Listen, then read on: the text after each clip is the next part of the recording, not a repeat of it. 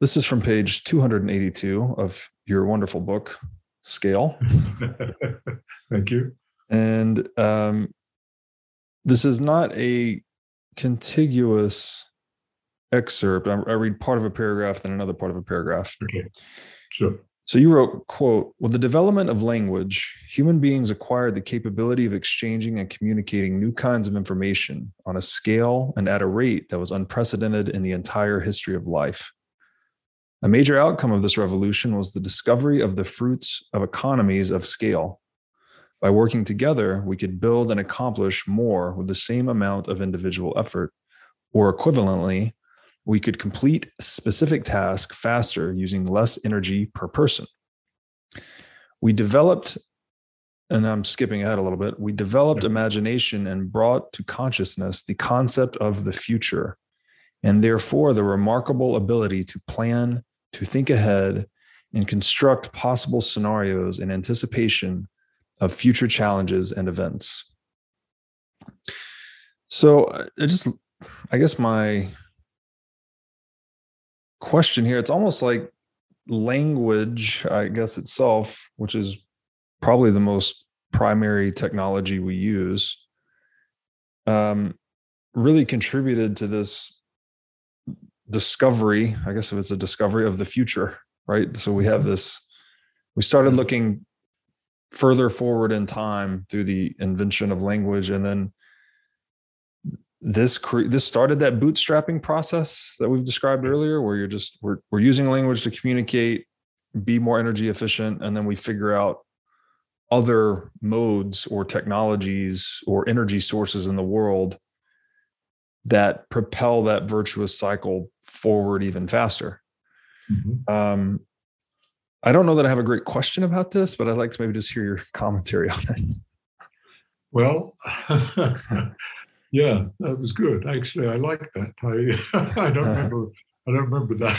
I know I remember the uh, you know thinking about that, but I don't remember those words. Mm. Um, yeah, no, it, it, struck me, and I'm sure I'm not um, you know unique in this, not original in this, um, that um, once you had two things about language, I mean, among many, um, one was the first part of what you quoted uh, that by communicating, um, we could um, uh, start to um, organize ourselves in order to address tasks together. So mm. it cemented the collective uh, behavior. You know, I mean, there, there's no, I think, um, uh, Ed Wilson, um, you know, the, the biologist who just died recently, the ecologist, mm. um, uh, remarked something to the, to the effect there's no such thing as a single ant. Can't be. Has, and I would say that you could say that about human beings. There's no such thing. I mean, I know there's the image that you can go be a hermit and live on right. top of the mountain and so on. But that's no longer the essence of a human being, if it ever was. Mm-hmm. Human being is essentially social. Mm. And, um, uh, and, and before we discovered language, we were already social in terms of hunter-gatherer communities and so forth. Um, but they really became effective once we could communicate and develop uh, ideas. Uh, and uh, this discovery then of what I call their economies of scale, that is, you and I working together um, can accomplish a task uh, faster than each of us individually working uh separately. Um, you know, the image of uh, all of us working together to build a house for example. And, so, uh-huh. and that's what it is. That's what, of course, um, you know, the, so, so the, the social fabric is all about. And, you know, with explicit manifestations in terms of companies and, um, and other kinds of organizations. Um, so there's that. But also the other thing about us, uh, two other things about us communicating by language is that we can develop ideas. And we uh-huh. do um, you know, again, it's that that feedback mechanism, create ideas together and figure out how to solve problems, to innovate, and so on. It's the mm-hmm. beginnings of innovation and invention. And uh, so that's fundamental. And the last thing, which is sort of more philosophical but also crucial, is, uh, and you, you had a very nice phrase, invent the future. Mm. Because, uh, um, you know, I, I, I think it's probably true that no other part of nature, first of all, has the same kind of consciousness that we do. And it has, it doesn't, it is not explicitly conscious of the future. Mm. We can fantasize about the future, you know, by inventing it, so to speak, as you said. You know, we fantasize about various scenarios that could be, that we want, desires, and so on. And perhaps in a certain way, philosophically, the most profound is that we are possibly the only creature that knows it's going to die. Mm-hmm you know and that's that's the most profound thing at an individual level each of us knows that we're going to die and we don't know when and we mostly try to put it off as long as possible but uh, you know we are conscious of our own mortality and no other part of nature is like that um, so uh, and that has profound consequences uh, i think for the way we form societies the way we've developed um, cults and religions and the way we've uh, even invented culture. I think that has a profound. So, so language was sort of this, as you say, perhaps the, our first real technology that led us on this extraordinary path uh, that we find that, that, has ended up being the kind of uh, existence we have today um, that has separated us from the rest of the biosphere. Hmm. Yeah, it's fascinating. It almost, I'm led to believe that perhaps it is the human imagination that is our most powerful tool, right? That yeah. to even imagine, I don't know how exactly language emerged, so forgive me, but to be able to create this psychotechnology that then lets us handle, you know, um, coming out of the perceptual world and into the conceptual world yes. that we can now handle ideas and you know run simulations and and just yeah. Think right? I mean that's yeah. that's um so it's almost like the human imagination uh is just that that theater i guess that we have that other animals don't so we can just consider more of reality and basically outcompete every other animal. Yeah and i think once it began you know, once once this process began of language, as you say, imagination, fantasy, um, you know, thinking about the future, being an integrate um, experience from the past into mm-hmm. the present and therefore into the future, mm-hmm. uh, and so on, and conceive of things, having concepts. Once it began, and it began by communicating with each other, I think, like many of these other things, it had positive feedback in it mm-hmm. and it exponentiated.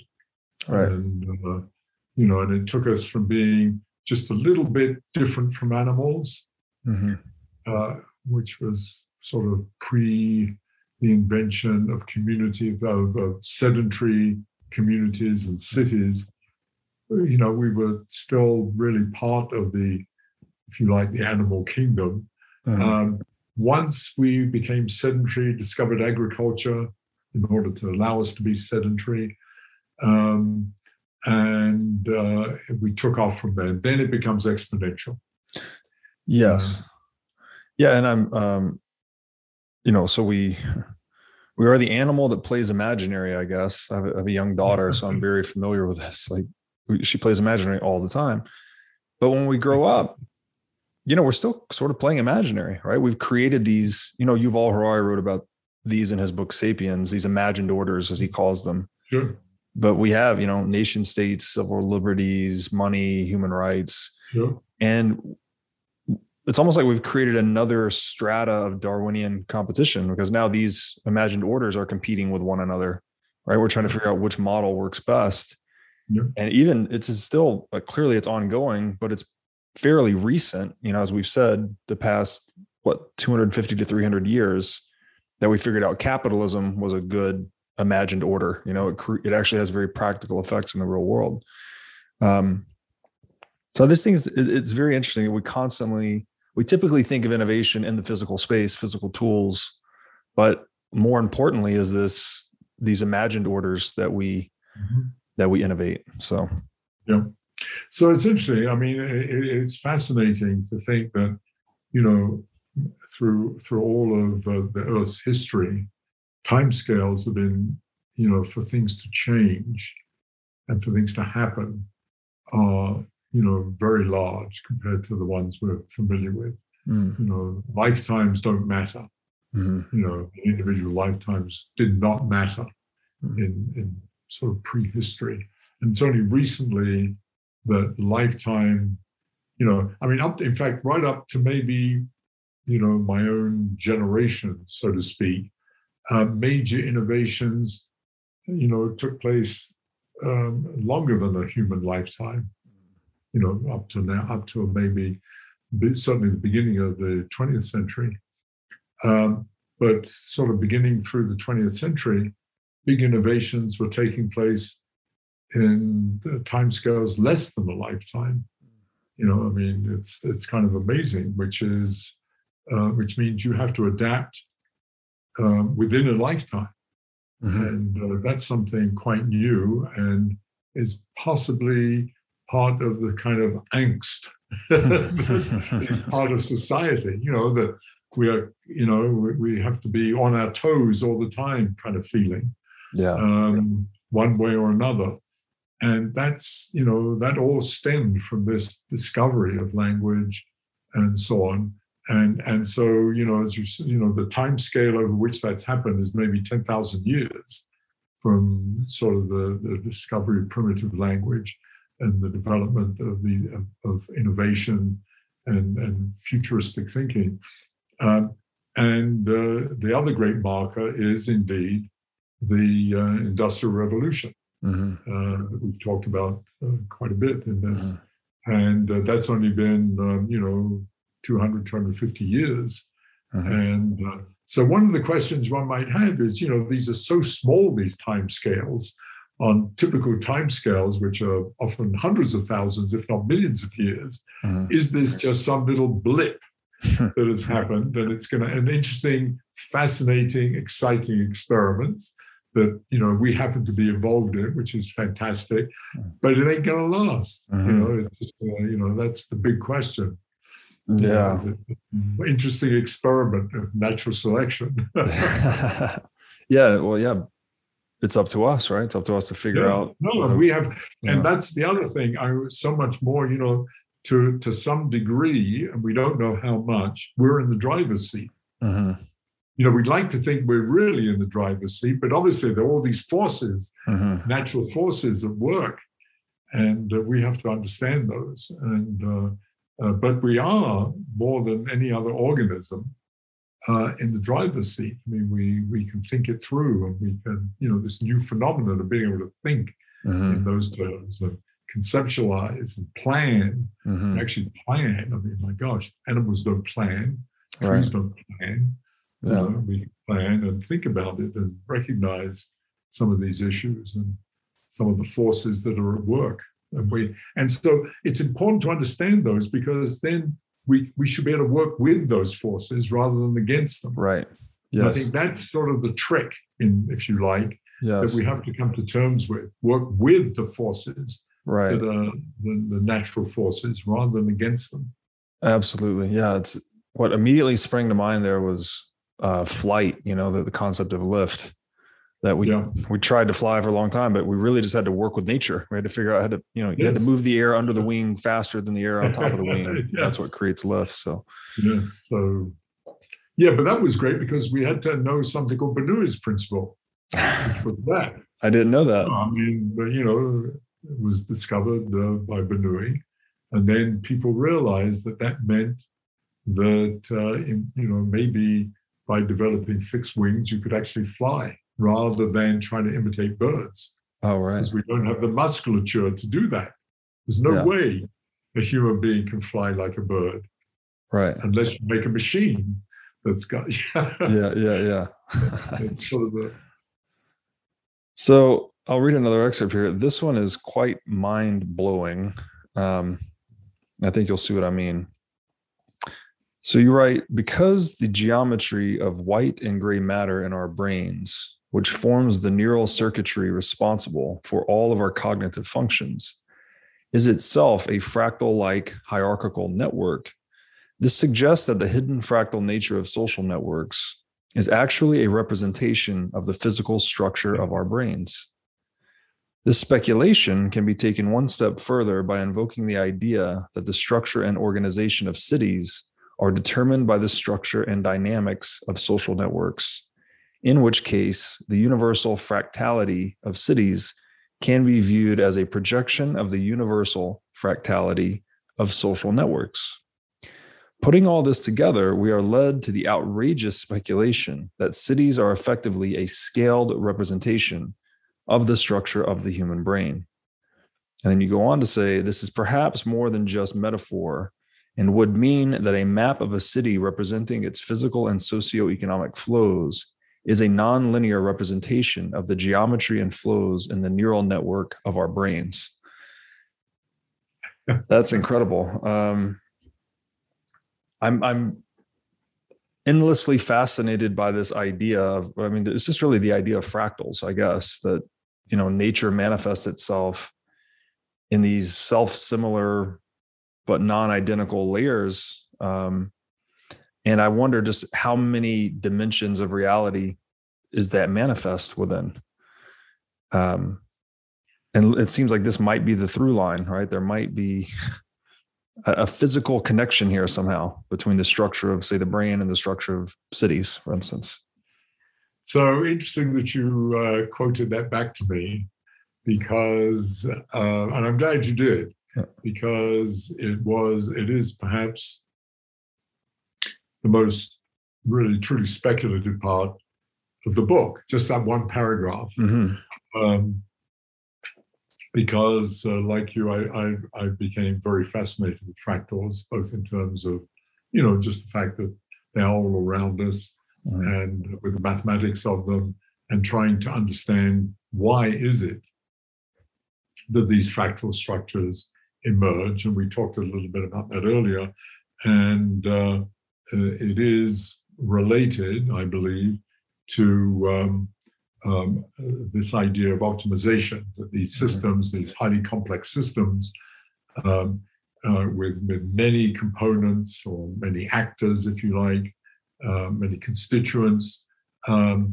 um in, in, order to carry out their functionalities and in order to uh, optimize them, especially optimized in many cases uh, because of some analog to natural selection, that is, the survival of the fittest. There's some evolutionary pressure. In other cases, optimized, like in a river, that um, in a physical system, that uh, the most efficient way of getting water off the mountains down to the sea, um, you know, is is a fractal-like network. Mm-hmm. But uh, so it was it was to do with optimization in general. Um, uh, but uh, this paragraph was the recognition of something that had come out of the work that uh, we did on cities. And that was that, uh, uh which we had discussed earlier, and that is that um, the, um, the, the socioeconomic quantities, in particular, um, uh, which are which are, are, rooted in the structure and dynamics of social networks, because mm-hmm that's where you know in, in terms of this this um, positive feedback that occurs mm-hmm. giving rise to these superlinear behaviors and the fact that all socioeconomic quantities whether good bad or ugly so whether it's gdp a number of patents or the number of um, the amount of crime or aids cases um, all scale in a similar way um, is because they're all rooted in social networks. Mm-hmm. So, um, but even the physicality of a city, namely the, the fractal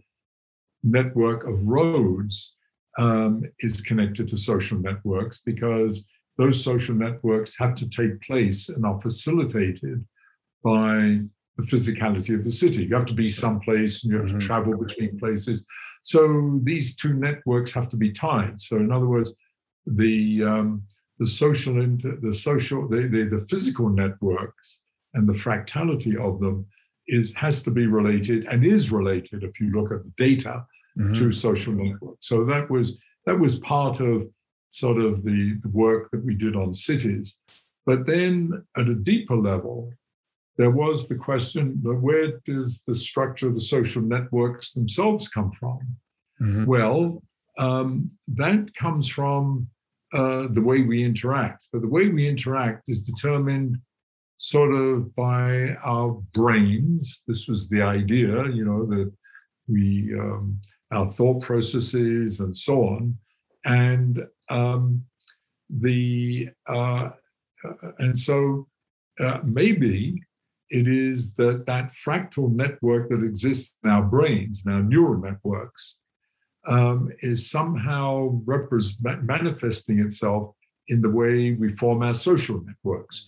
This is not an original idea by me. It's uh, an idea that uh, exists in social uh, social science and psychology, um, and um, uh, it was uh, I was trying to remember the name of the person I got it, uh, and I talk about it in the book. It's it's an idea that was developed by a man named Robin Dunbar, who's a, a professor yeah. at Oxford.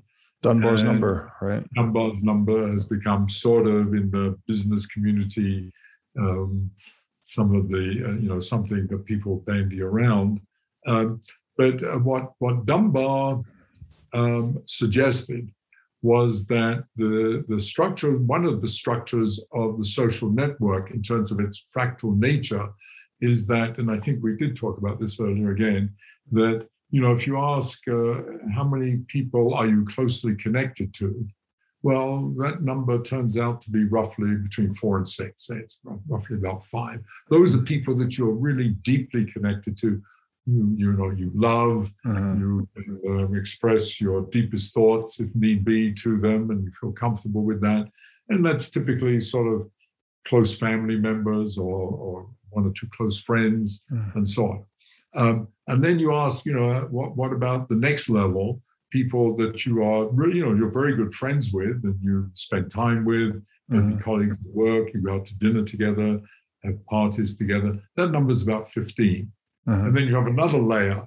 which is those that, yes, they're friends, they're colleagues, um, acquaintances. You've seen them, maybe see them at work every day, but you know, you don't, you only see them at the Christmas party or whatever. Uh-huh. You know, that number is about 50, 45 to 50. Uh-huh. And then there's a number of people that, you know, you know, you don't know well, but you recognize them and so on. And you, but you, maybe they're again colleagues at work or uh, your cousins or distant relatives you don't see occasionally. That number is about 150. And what you recognize about these numbers is they increase by a factor of three. You go uh-huh. 5, 15, 45, roughly 150, uh-huh. and then there's number around 500, and so on. Uh-huh. And he tried to codify this, and he tried also to present data, pretty flimsy, may I say, mm. to support it. And it was, it's been, it was controversial and it is controversial. Uh, some people accept it, some not. I accept, I like it because it fits extremely well into uh, the, this work we were doing on social networks in cities. Mm.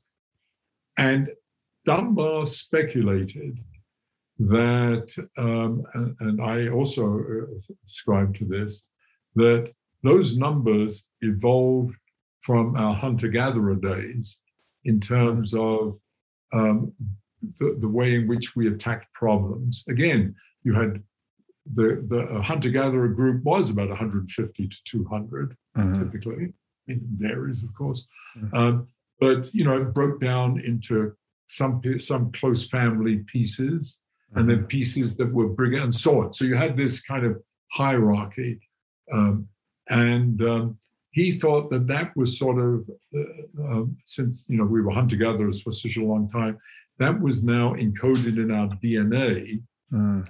and is encoded in the way our brains, our neurons have now organized themselves in order to deal with social phenomena. Hmm. So it's a bit of a stretch, I hmm. must admit. I mean, I don't, not my work, but I, I like the idea. And I tried to pick up on it in writing this paragraph that, yes, let's take that seriously. That these, dumb, first of all, that these num- Dunbar numbers are for real. Mm-hmm. That's the way social structures are organized, um, loosely speaking. And that they are encoded in our DNA and therefore encoded in the structure of our brain. Therefore, if we take that seriously, we can go backwards. Mm-hmm. The brain, the structure of the brain has given rise to the structure of the social networks. Mm-hmm. The social networks, as I've said, give rise to the structure of a city mm-hmm. and in terms of its social interactions. But the social interactions determine the physical structure of our city. Therefore, that physical structure that you see around you mm-hmm. that has these fractal properties are actually a bizarre representation of the structure of our brains. Wow. So that was sort of the, yeah. of what I called outrageous speculation. and it is outrageous speculation. And um, one of the things that I haven't done is to try to take this a little bit further and think about it more seriously, actually, and to actually construct a theoretical framework, mathematical framework to put that into practice. But it's been on the back burner for me. But I wrote that. Uh, it was one of the one of the times in the book that I sort of let my hair down a little bit, mm-hmm. truly speculative. But it's well, an interesting idea, an intriguing idea. And I have to say, I have to admit, um, um, I like it very much. well, I'm glad you did it because yeah, it's uh, it's almost one of those like dim apprehensions or intuitions I've had about complex systems previously, but um, there's just a little more meat on the bones, I guess you might say. You know, so it's I'm, I'm glad you did that, and I let me think here. So there's a couple of things because then, there, then that would also imply then there becomes this reflection like between creator and created right that, that, that the human brain sort of adapts to its environment but the environment also Absolutely. adapts to the human mind so there's this mm-hmm. conformity this yep. dance always taking place which is really interesting um and i talked to john vervaeke about this to some extent and he recommended two i don't know if you've heard of either of these areas one is uh, niche construction. Oh yeah, sure. And then the other one was material engagement theory. Um, and I can't speak super deep to either one of them, but they they sort of g- go to this point as well. That there's some, particularly with material engagement theory, it's it's like it. I guess it's positing is like where do you draw the line of the human mind? It gives the example of the blind man's stick you know like the blind man is extending his perception into the stick as it touches sure. external reality it becomes part of his extended phenotype or something like that sure. Um, so it's really interesting it's like where do you draw the line we always say that the mind is like a you know a, a head bound phenomenon but not really if you're the blind guy your mind is also in the stick absolutely and there's other you know many other examples so it's just something i'm really fascinated by because I'm selfishly trying to tie this back to again the corruption of money. I like I think money is a perceptual tool. So if we if we fiddle around with it too much, we can have you know there's psychological consequences. Absolutely. Um, which could also be socioeconomic or city. You know all the all the different layers of the fractal. Um. Yeah. So that's interesting. So, yeah, so it's interesting. I, I um, no, um, the idea of niche construction which is now, you know, a, a serious aspect of uh, evolutionary theory and uh, and uh, ecology, um, is is loosely related to my speculation. I mean, niche construction is that, you know, um, a- animals or organisms, um, um, of course, have evolved in a niche. but that niche is not a some fixed entity uh, because as they evolve, they affect the whatever the niche is. Mm-hmm. Obviously, mm-hmm. uh, they interact with it. They they get food from it. They um, you know uh, uh they change it in various ways uh, by moving the earth or whatever, or eating. Mm-hmm. Uh, um, other other organisms that live in it. So they are, you know, that's continually changing. But of course, that niche is also determining their behavior. Right. Yes. And so it's this, uh, the, as you say, it's a dance between them. It's a continuous feedback mechanism between uh-huh. the two. And, um, uh, you know, so you could think of the city in, the, in that, that sort of image that I gave, the city uh-huh. of representation of our brains, as some, you know, uh, grandiose way of thinking about that. Mm-hmm. That um, we, in our own way, have um, uh, created this niche, which we call the city. We, uh-huh. you know, we we once just wandered around in the natural environment, uh-huh. and we gradually changed that environment. That was the niche we evolved in uh, at a certain period over a certain period, and now we've changed that niche in a dramatic way, and that's uh-huh. the city and so on. Um, but that city, uh, at the same time, that has, of course, um, during the evolutionary period, changed our, our brains, the way in which right. our brains have worked in order mm-hmm. to ha- deal with that and so on. So mm-hmm. it's it's it's not it's it, there's no chicken and egg here. They yeah. they're together. It's uh, they they evolved together, and I think that's uh, so. Uh, as I say, niche construction is a you know is an integral part now of mm-hmm. biological thinking about evolutionary processes. Yeah, the, I'll leave you, not leave you, but I'll give you one other deeper point that he gave me on this topic. I like that we're calling it a dance actually, uh, because he described it as like, okay, you can't really be a dancer until you're dancing. and at the same time, a, a, an area is not a dance floor until it's being danced upon. Yeah. So, so his deeper philosophical point was that identity itself is co-determining. Yes. Like, like the yeah. dancer makes the niche the dance floor by dancing on it and makes themselves a dancer. Yeah. Um, and it and that gets back to that kind of imaginary realm we're dealing with as humans, right? We're we're think like, what is this individual's role in the the imagined hierarchy? Mm-hmm. It's imagined, but it's also kind of real at the same time. So um, let me ask you this then. Okay, so the social networks are hierarchical. They have to be, right? Typically. Uh, I guess there's ways to do it non, they're more or less hierarchical, I guess we could say. So is the geometry of a social network then it's optimizing for something? I, I think it might be like between adapting to novelty versus maintaining some uh, rigidity, right? Or, or there's some there's some fixed structure, but it also needs to be able to respond to or adapt to novelty itself. Uh, and it, I'm thinking here, is this similar to like, is there a physics to that? You know, I, I guess because you you described Dunbar, like he's saying that, oh, this just emerged from our hunter gatherer past. I'm wondering if there's a deeper physical and I, I know we're just speculating here, but it, could there be a deeper physics principle behind this? Where I'm thinking like something like the geometry of a social network or a, or a human hierarchy could also share some physical principles with like the river basin, right? That, that. It's kind of optimizing for flow, but it also needs to have branches to distribute some of that flow from the main channel, et cetera. Uh, not a fully formed question there, but I'd love to. It's a speculation, I guess, on how much physics is involved in uh, the structuring of social networks. I'd just love to hear your thoughts on that.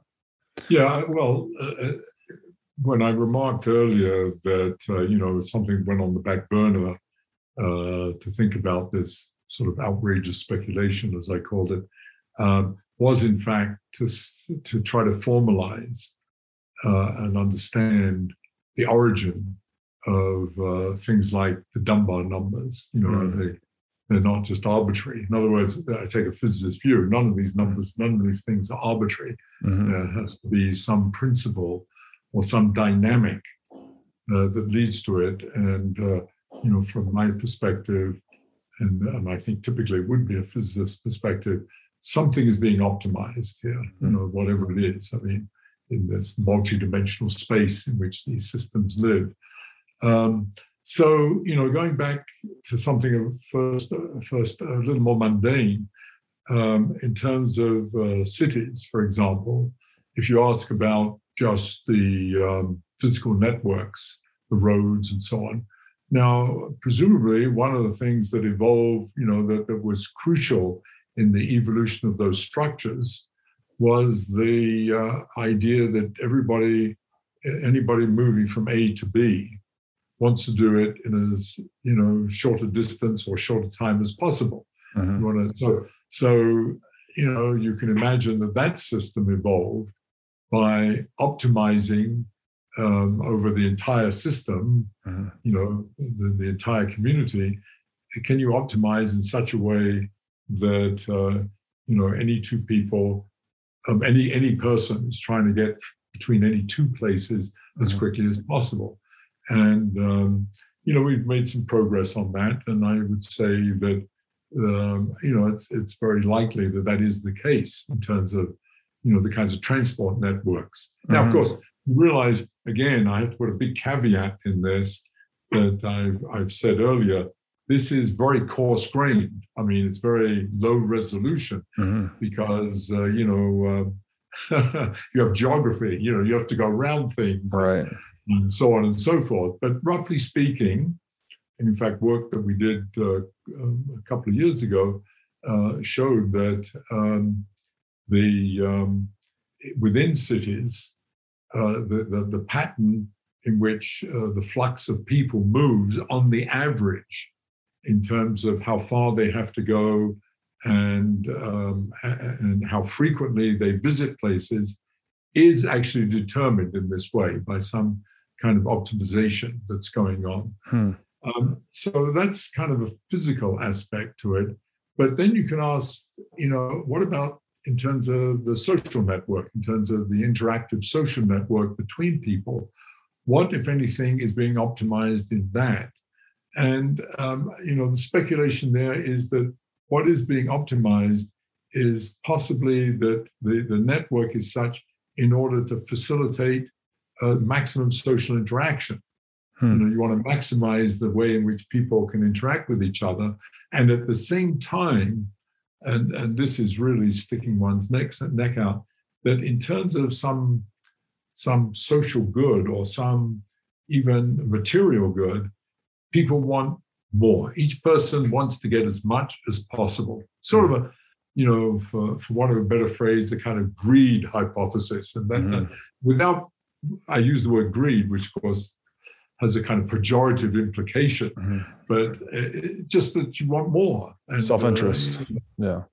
Yeah, you're out of self interest. And, yeah. and so the system adjusts itself so that uh, on the average, each person is getting you know, as much as they possibly could, so to speak. Now, mm-hmm. there's huge variation in that. Otherwise, you wouldn't have the extraordinary hierarchy of, you know, there's obviously extremely rich people and there's very mm-hmm. poor people, um, and so on. But you know, so the, so one of the things that is is begging to be um, investigated is exactly this question: Do these regularities um, in this coarse-grained way, such as let's assume the Dunbar numbers are correct. Um, what, what has been optimized in leading hmm. to those numbers? Why five for the sort of the, the hmm. smallest group? And why does it go up in factors of 3 mm-hmm. Where does that come from? Hmm. So, um, and, and just to hark back to the beginning of our conversation in terms of the biology, that was the question I asked myself why the numbers for those, all those scaling laws in biology mm-hmm. had one quarter, number 4 mm-hmm. And that we were able to um, understand in terms of the dynamics of the kinds of um, networks that sustain biological life. Mm-hmm. So, um, uh, so going coming back to the to the socioeconomic systems we have, and something like those Dunbar numbers, um, somehow ultimately it is the integration and tension between, on one hand, the physicality of the system. That mm-hmm. it's um, you know the constraints of having to be in a place and having to travel from A to B, uh-huh. and uh, the thermodynamics of that, the energy uses, and so on. So that's a kind of its physical aspect. Uh-huh. So the tension and integration of that with the information exchange uh-huh. that takes place in social networks, um, uh, and and what that leads to in terms of optimizing that exchange of information uh. in order to get more. And that more could be more ideas, for mm-hmm. example. Hey, everybody. As you've no doubt learned by watching this show, Bitcoin is the single most important asset you can own in the 21st century. And one of the most important companies in Bitcoin today is NYDIG. NYDIG's mission is to get Bitcoin into the hands of as many people as possible. One of the ways they are accomplishing this mission is by empowering banks and financial technology companies to offer their own Bitcoin products and services. As a true game changer in the industry, NYDIG is safely unlocking the power of Bitcoin for forward thinking individuals and institutions alike.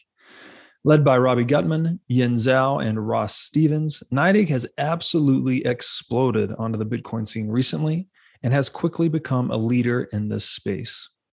So, whether you are a professional investor looking for asset management services or a company looking to white label your own Bitcoin product or service, consider NYDIG your single source solution for everything Bitcoin.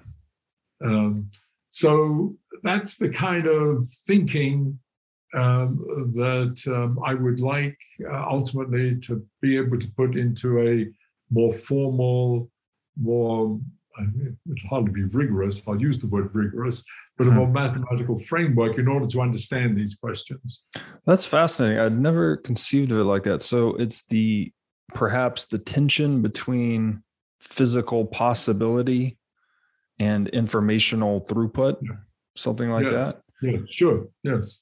That's so interesting because that that might be an interesting thread to pull on for the consequences of the digital age, right? The fact that mm-hmm. we've we've removed a lot of the physical constraints from social interaction. Um, there's trade-offs, of course, like what you know, yes. what, us having a Zoom call is not the same as us sitting in a room, you know. Sure. Um, but that's really fascinating. I never thought about no, that. So that's one of one of the questions you're touching on there that uh, I don't know the answer to.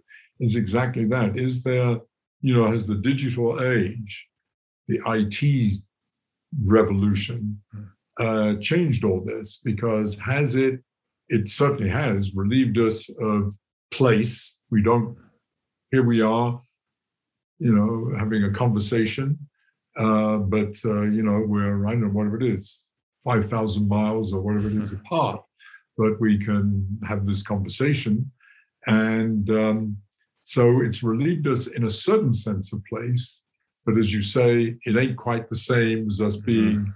in the same room together and so on and so forth. I mean, there's uh, it, it's it's kind of it, it it has more than a single dimension missing. It's not just that we're not three dimensional, mm-hmm. but it's much more than that. It's got a whole kind of social dimension that's missing from it. Mm-hmm.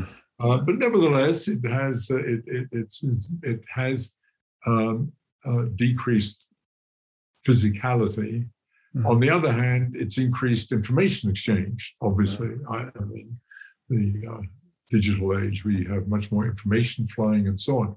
Mm-hmm. And um, you know, what is that doing to this? Is that is that a fundamental change? Is it going to change anything really? Um, and, and I don't know if I talked about this, but I did talk about it in the book. I did think about this when writing the book. And um, uh, at first, I thought, gee whiz, that is going to be a profound, that is a truly profound change. And mm-hmm. everything that's happened up to now is going to be dramatically transformed.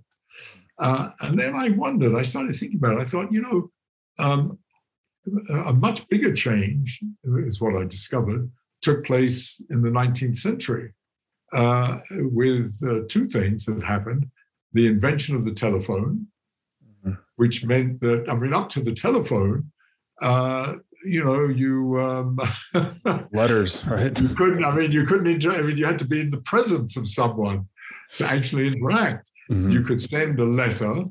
Well, if you lived in the same city, that you know, in, in good postal systems, that that could actually be sent in the morning and delivered in the afternoon, but mostly it was the next day. Mm-hmm. And if you lived in another city, it might be two days or three days. And if you lived in another country, it might be a month. Mm-hmm. Uh, so uh, you know, we we changed that in one, and that was Maxwell with his electromagnetic uh-huh. waves they're going to transmit. Um, so um, we had this that you could have instantaneous interaction, um, even though you were not in the presence of the same person. And very quickly we were able to do that, you know, across the Atlantic. Uh-huh. So that uh-huh. was extraordinary. I mean, that was nothing close to that had ever happened, and that changed everything. But the other thing that happened before that was, of course, the electric, uh, the um, steam engine, uh-huh. the uh, the contraction of space. Uh-huh. That uh, you know, the vast majority of people never moved more than ten or twenty miles from where they were born in their entire life. Right. And uh, suddenly, you know, uh, well, not suddenly, but gradually, mm-hmm. most people could, if they wanted, um, interact, you know, go and meet with someone 100 miles away. Mm-hmm. And in the United States, 3,000 miles away. You know, it would take them time, but they could do that. And, uh, you know, that had never happened. It was always walking or at best horseback. And so that changed over. So these were extraordinarily revol- extraordinary revolutions mm-hmm. the contraction of space and the contraction of time. And those I think, were greater revolutions than the internet, actually. Uh-huh. Even though the internet has, you know, made it much more global, of course. It almost, almost as if. Sorry, go ahead. No, go ahead. Because was, I was just going to say that it's almost as if those were the zero to one innovations, and the internet is like a just a degree right? Where yes, this is still the telephone, effectively, but it's just higher resolution and all that's, of that. That's the way I began to think about it. Yeah. Instead of seeing it as a zero to one, one to two, to take mm-hmm. that, mm-hmm. it really was zero to one, and then you've embellished in a marvelous way mm-hmm. on the one, so to yeah. speak. You know, in a, in a marvelous way. I mean, it's it's pretty extraordinary. But the real revolution was the zero to one, the contraction of space and time. Yeah. Excellent points. Like, I'm going to, if you don't mind, take this opportunity actually, because I think this tension between physical possibility and informational throughput. Um, I'm going to just think out loud here, but I think this is key to. I think this has an effect on money as well, and I'll, I'll try to explain. I know you mentioned your fear of money. But I'll try to make it very yes, I'm afraid very no. clear. Um, so basically, gold was selected as money because it was really good at holding value across time. Right? It's something that we couldn't increase the supply of no matter how hard we tried. It had some other characteristics, but we we could say that that should suffice for now. Gold was the best store of value money um, historically. The problem with gold, though, was its physicality. Actually, like that's what gave it. That's what that's what made it impossible to counterfeit was that it was physical. But when the world starts to connect itself in uh, via telecommunication channels like the telephone, telegraph, internet, etc., the physicality of gold ends up being something that holds it back actually because you can't you know you can't send gold around the world. It's hard to hard to support a globalizing economy on a physical money let's say. Mm-hmm. so that was the impetus to create gold backed currency instead. So we could have a form of money that you and I are just sending ledger entries to one another effectively right? You know debit your account credit my account. Yep. so we have a lot of informational throughput um, by decoupling ourselves from the physicality of gold but that, of course, introduced the problem that now you're trusting humans with a supply of money instead of trusting nature as we were with gold. so this there's a tension here again where the physical yes. possibility and the informational throughput um, you know caused gold to become money then we needed to scale gold and currency but now that's completely gone off the rails we've decoupled money from gold entirely and now money supplies worldwide are being expanded at a, at a rate unprecedented um, and just to try we talk about in bitcoin giving people the orange pill this might be the great place to try and give the orange pill. It's like, okay, Bitcoin is just a tool that holds a fixed supply. So it holds its value across time, but it's pure digital information. So you can beam it across space. So it's kind of the middle way between these, between gold and gold backed currency. Um, and maybe a simple way to say that is like money is a tool for moving value across space and time. Gold was good at time, but not space. Currency's good at space, but not time. Bitcoin's good at both. Um, but I'd never thought, I never was able to form that until you just now highlighted this tension between physical possibility and information. That's really, um, yes, no, that's a, a, very interesting way of looking at it, I must say. Um, and indeed, one of the one of the things I've been I've had trouble with thinking about money um, conceptually is that even before Bitcoin, cryptocurrency, whatever, was um, its abstraction. Mm-hmm. Um, you know that um, it was no longer tied, wasn't tied to gold, but it was and only loosely tied to um, work and energy. Mm-hmm. You know, I mean, it, material things. You know that uh, and uh, and trying to figure out what that meant um, a, a, little bit. And then this this new thing came along that um, that made it even more abstract. And and now it's true that uh, money in this form is um, so let me back off a second. You know, when you get your if if you're salaried and you get paid, um, there's sort of an Im- implication there that what you get, you got paid for the work that you did.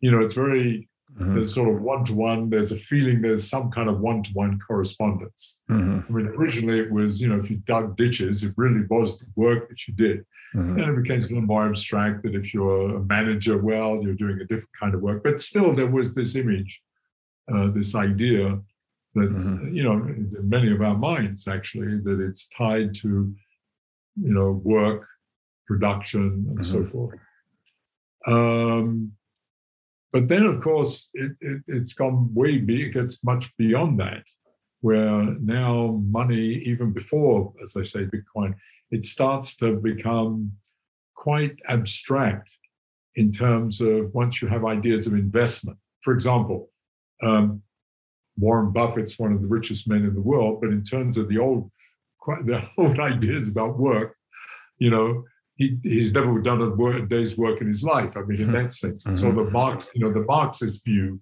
of money mm-hmm. as labor kind of mm-hmm. thing, which is very 19th century, um, and uh, not recognizing the role of investment as work and as part of the I know lubrication mm-hmm. of, of, of, of, a capitalist economy. Mm. Um, uh, and now we've gone one step beyond that, it seems to me, that it's now not tied to any of those things. It's sort of of itself. And indeed, it is information because it's stored in this in some in some digital form. I mean, mm-hmm. that's what it is. It's not you know, and uh, and yet it obviously is still related because presumably if you have cryptocurrency, you can there's an exchange rate. I mean, mm-hmm. whatever it is, that seems to fluctuate enormously. mm-hmm. that, that, relates it back to what many of us think of as a dollar bill kind of thing. Mm-hmm. So I'm still struggling. Frankly, I'm still struggling with that. Is to try to see what it is and what its implications are. And yeah, I don't really, I don't, and I confess I do not understand it. well, your, your intuition's spot on that gold was, you know, we often say this dollar, you know, people say, "Oh, a currency backed by gold." The question yes. really is, what's backing the gold? And that was yeah, energy. Frankly, you know, it was. Yeah. Oh, it was. Um, you know, no matter how you expended your energy in the world, if you couldn't find something more profitable, frankly, you were either employed in something more profitable than gold mining or you were mining gold. Gold was like yeah. kind of the backstop to energy expenditure, something like that. But that energy expenditure is exactly what secured its supply. That's what made it a good store of value. But when you then decouple that and you just give the authority to issue money to a government with no energy expenditure, you get, well, clearly it's a very perverse incentive because now there's one group of people that can just confiscate the energy of others by printing money effectively. And that's what's happening right now. You know, it's it's rampant. Um, but Bitcoin gets us back to that principle of gold, actually, because you have to expend energy in Bitcoin mining to create Bitcoin. So it's not, I mean, it's a modern, clearly, it's a major innovation, but it's really just adopting or or reusing or recycling these old principles of gold just in a new digital form. So, yeah. okay, it's quite fascinating, and uh, uh, of course, it's uh, one of the like gold. It it it. Um, I mean, the thing, the other thing about gold, of course, was that it uh, transcended uh, national boundaries. Yes. I mean, and, and that was one of its uh, great attributes, an important one mm-hmm. for international commerce and so, uh, etc. So it had a kind of universality associated mm-hmm. with it as weird as it was to have you know this piece of metal mm-hmm. sort of the, the, the representation of that is kind of, was always i think struck everybody as strange but yeah. nevertheless was agreed upon yeah. Um, uh, and and the thing about the, this current this new internet currency is that it is also global and mm-hmm. uh, transcends all boundaries mm-hmm. um, and is independent actually of, of national currencies. Mm-hmm. You know, and uh, the question is, is it going to supersede them and become something that you know some guys you, you know much better than I. I mean, I hardly know this stuff, but you know some countries are beginning to sort of think about adopting it in some mm-hmm. form of their currency, and goodness knows what that will do. Yeah, it's a it's a rabbit hole, as we say, and um, yeah. yeah. Uh, I keep thinking, by the way, no, you know, I know nothing about. I'm, I'm hopeless at finance and I sort of uh, dealing with money, but I have thought in terms of trying to understand it. Maybe I said it earlier also. Maybe I should buy some, you know, just yeah. yeah, sort of, just see what happens. Just see, you know, I'll probably lose my password or whatever it is you have to have. yeah, there's uh, fortunately there's a lot of businesses that have emerged that help you custody and do all the things. Um, oh, yeah. But yeah, you can also self custody. Uh, yeah, I mean, I think that's how a lot of people get involved in it. Is you end up just buying some out of either you're speculating on the price or you just buying it out of curiosity. But you know that that entices you to think more about it. So yeah, okay. that's what I thought, just to get just to learn about how it works and so on. Yes, exactly. Let me try to get read one more excerpt if you've got time for it. Yeah, sure. Yeah, okay. yeah. We yes. You wrote that this is page 316 in your book. All socioeconomic activity in cities involves the interaction between people employment, wealth creation, innovation, and ideas, the spread of infectious diseases, healthcare, crime, policing, education, entertainment, and indeed all of the pursuits that characterize modern Homo sapiens and are emblematic of urban life are sustained and generated by the continual exchange of information, goods, and money between people. Um, I just what I was thinking about here, first of all, the primacy of exchange. I think exchange is such, uh, you know, it's so fundamental almost like everything. And to be very macrocosmic about it, it's like the only thing that never changes is change. And mm-hmm. change itself is driven by exchange. You know, there's energy, everything's interacting with everything else constantly. Um, I guess the question I'd like to ask you is about emergent properties. That emergent properties seem they seem to be derived from relationship, right? So instead of an emergent property just being, I guess, the rough description one plus one equals three type of thing. Um, I'll, I'll let you correct that description if if that's inadequate. What is it about exchange that allows elements in a system to become more than the sum of their parts? What is it?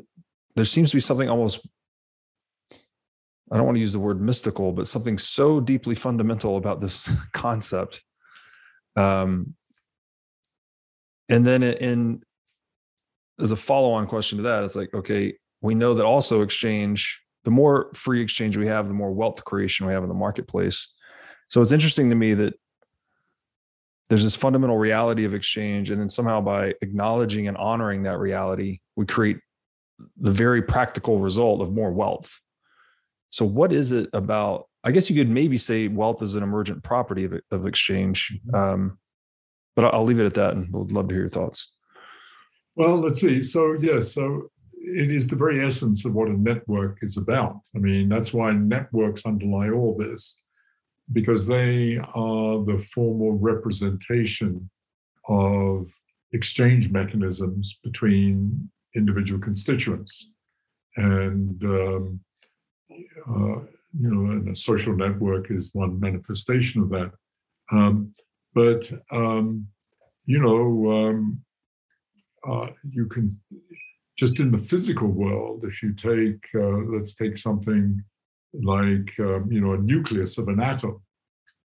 So that contains protons and neutrons, and they, you know, one way of thinking about it is well, they stay together because there's a force between them.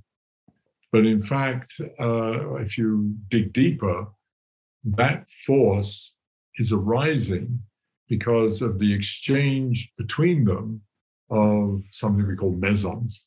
Mm-hmm. Okay? Uh, another particle, they exchange them, you know, uh, between them. And the image that, uh, you know, the sort of cartoon version of that is that, um, you know, consider uh, two people, two children, for example, and uh, the, the, the, there's a constraint on them.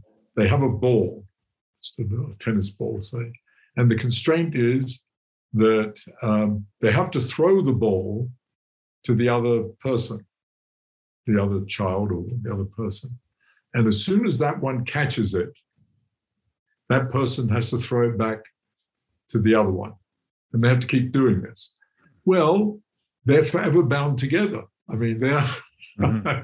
there's a force between them, which is actually, you know, you don't think of that as a force, but it's a force, that that rule. And that's what protons and neutrons do inside a nucleus. They're continually exchanging these mesons, which keep which and that's the rule. That's mm. the rule uh, of the fundamental forces of nature that they have to exchange mesons, and that manifests itself that they are attracted to each other mm. by this having always to exchange.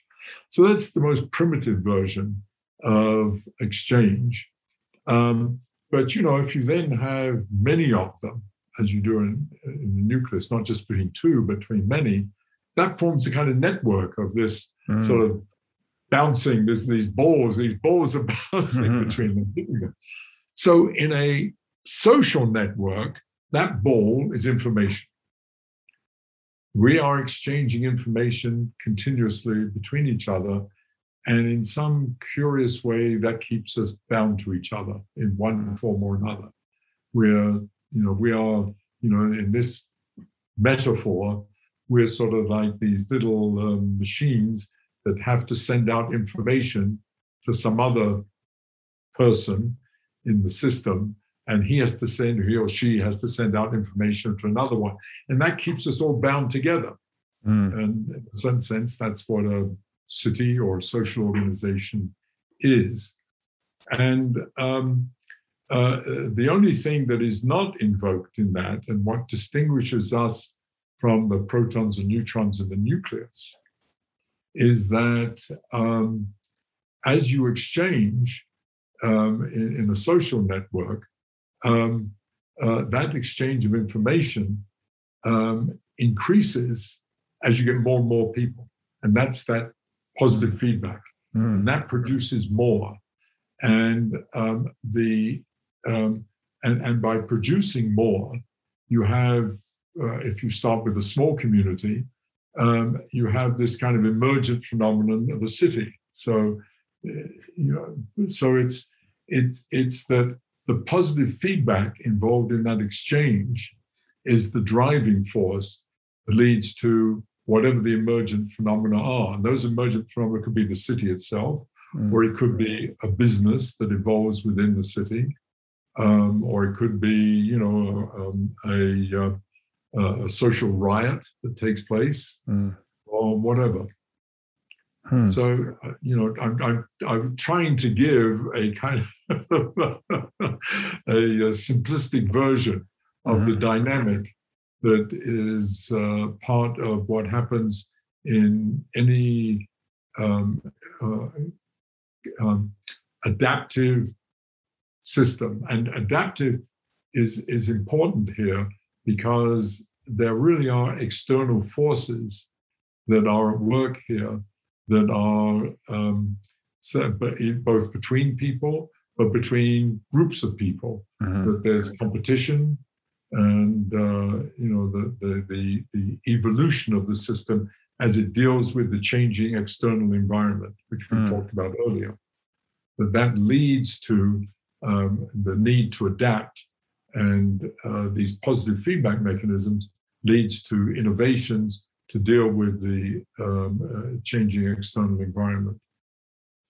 That's fascinating. So, and, and the positive feedback. So, that in this exchange, then, in particular, in a social network, and the rough analogy I'm thinking in my mind here for positive feedback is like if you get the microphone too close to the amplifier, right? It it yeah. has that positive feedback up to a screech. Yeah. Right. Um, there's some amplification occurring at each exchange and yeah. then the faster that exchange or the higher the intensity of exchange the more that amplification is that roughly it yes indeed indeed indeed no so you know when when when a group of people get together and there's interaction um, you know it it it it it, it doesn't stay it, it cannot stay static mm-hmm. you know it, it builds on itself now you know, most of what it builds on is, you know, what the result is totally uninteresting to, mm. you know, anyone else, and it may be uninteresting to the people, but it mm. does build on something, mm-hmm. you know, and it, it, it, something changes and um, something evolves from it.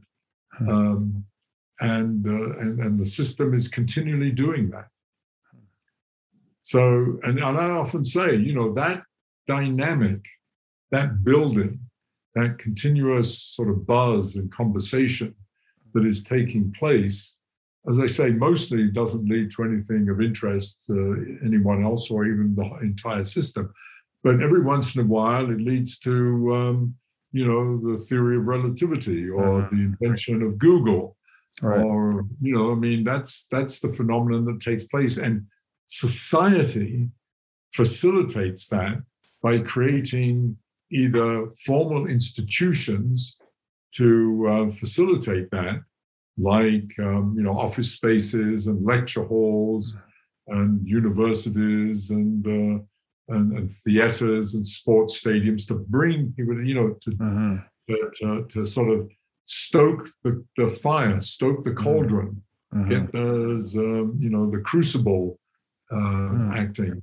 Um, and um, you know that's what a that's what social organization does and uh, we we um, and that's why we have these organizations that's why we have companies and cities and so on and uh, but it also does it in informal ways by having mm. you know um, uh, coffee bars and starbucks and uh, restaurants and mm-hmm. Uh, uh, plazas in cities and parks mm-hmm. it's all there from this perspective in order to um, increase social interaction and increase the, the continuous feedback mechanisms hmm. with the idea that you know it, it, might affect an individual's life Mm-hmm. But I suppose in the in, in, the overall scheme of things, to make some major transition to mm-hmm. something that you create something that's going to affect everybody's life, like you know an Amazon or Google or quantum mechanics or mm-hmm. whatever. Mm-hmm. Uh, it's very fascinating. Uh, so one last question about this, I'll let you go. It positive feedback we call it positive feedback, but it yeah. can have that's just the positive in the sense that it's amplifying oh. the signal. Yes, I'm sorry. Have, yes, yes, it could be quite have negative. positive or negative results. Oh, absolutely. Yeah. Yes, I'm sorry. That's a very good point, and I wasn't thinking of that. Yes, I was using it in a kind of technical way that it amplifies, mm-hmm. uh, but it of course can have uh, highly deleterious effects. Uh, clearly, I mean, depending on what we're amplifying, right? And what we're amplifying, yes, absolutely. Oh no, absolutely. Um, Is, so yes, the, I'm sorry, I, the, I know I never thought about that. I apologize that I was using it in its kind of engineering technical sense. No, I think you may have actually said in the book to that effect that you mean positive just good. in the sense of amplification. Yeah, good. Um, I hope so. the question I would ask here is then in the domain of social networks or human hierarchies, is this speaking to the importance of what ideas we're amplifying? Like I'm thinking of, you know, Marxism, right? We had this beautiful idea of from each according to their ability to each according to their need. No. But we amplified that signal and it turns out that was disastrously wrong, right? It just yeah. didn't work. Um, is that what this is that what this is? Yeah, absolutely. That's that's an example of it.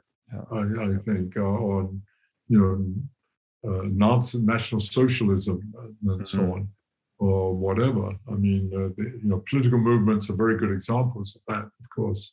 Right. Um, so uh, you know, it's it certainly can have uh, disastrous effects, and uh, so there's no, you know, it has there's no judgment on this.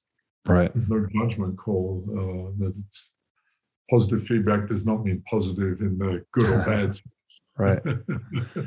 moral or ethical issues.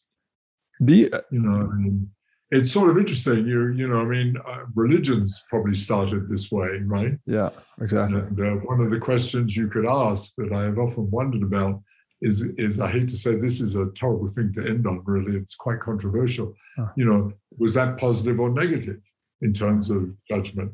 You know, I mean, you know, we've had these major religions, but actually, in terms of you know, good and bad, were they actually uh, was it? But was it a good thing?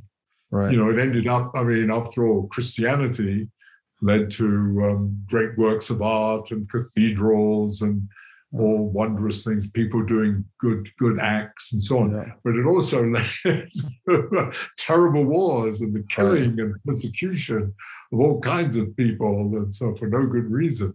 Right. And so, you know, I've often fantasized about, you know, is it possible to, uh, you know, make a ledger where you take a religion, say, just as an example, or a political movement, uh-huh.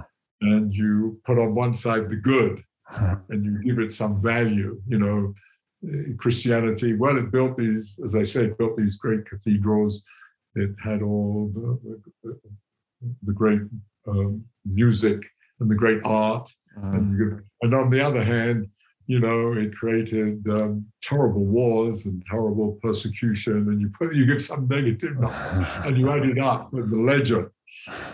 So God, in His infinite wisdom, presumably has done that. yeah, it's fascinating. I just, um, yeah, I guess the point is we just have to be very selective about what yes ideas we amplify in our social no, exactly. networks. Yeah. Exactly. And I think that's the point. That's, I mean, I was making as being a bit cavalier in my trying to joke about it, but um, uh, no, in all seriousness, no, we have to be very careful about the ideas we amplify and what happens to them. Um, human beings have done terrible things and we're going to do them again, no doubt. And we've done some wonderful things and you know, the onus is on us collectively to amplify the good and uh, minimize the, the, the bad or the negative. Easier said than done, obviously. and there is the plight of human history in a nutshell. exactly. Indeed. Geoffrey, I've very much enjoyed this conversation. Um, is there anything else you wanted to leave? Uh, a note you wanted to no, to just to say thank you very much for inviting me, uh, you know, on your show, so to speak. And uh, I've enjoyed our interaction greatly. It's been very interesting. Uh, you asked very good questions, and I, I'm deeply appreciative that you you really did your homework and, uh, and you thought through and you have your own you know and I, it was it was very stimulating so wonderful. Well i really much enjoyed it too um, and keep doing what you're doing. Uh, you know i think this work very cutting edge very pioneering very important. Um, so thank you for all that you've done. Yeah